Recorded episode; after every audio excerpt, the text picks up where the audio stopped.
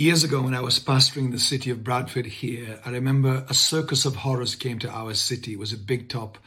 And in the big top, I think there was vampires, werewolves, people in costumes assimilating, chainsaw massacre, all kinds of stuff.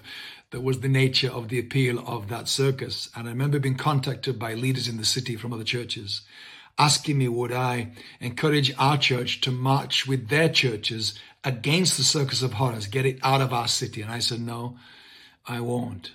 I said, what I will do is gladly march with all your churches against the circus of horrors in our city that will never leave town.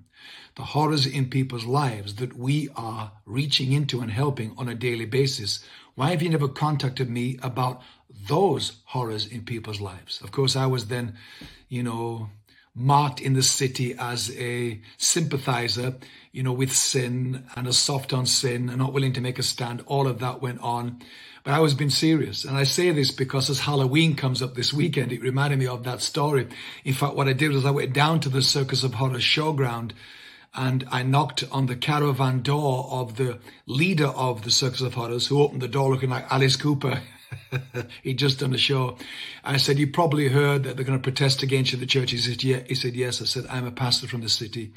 I haven't come to protest. I've come to invite you all to our church on Sunday if you're still in town. I'll keep a reserved seats for you all. I'd love you all to come and have a different experience and a different memory about church. And he said, wow. He said, we won't be here on Sunday. We'll leave town in a couple of days.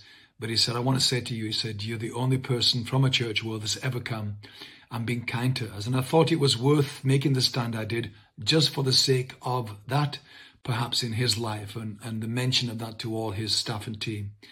Halloween's here, eh? And I thought I'd just mention this. It triggered a memory for me, did that. And I think Halloween makes me think of the monsters that haunt us all.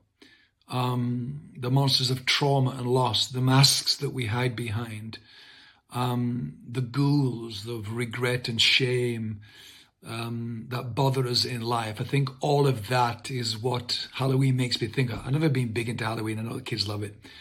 But uh, each year comes around and I think what a good metaphor it is for suffering in our lives.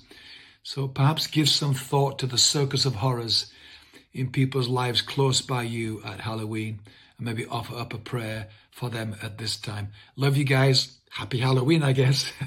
Cheers.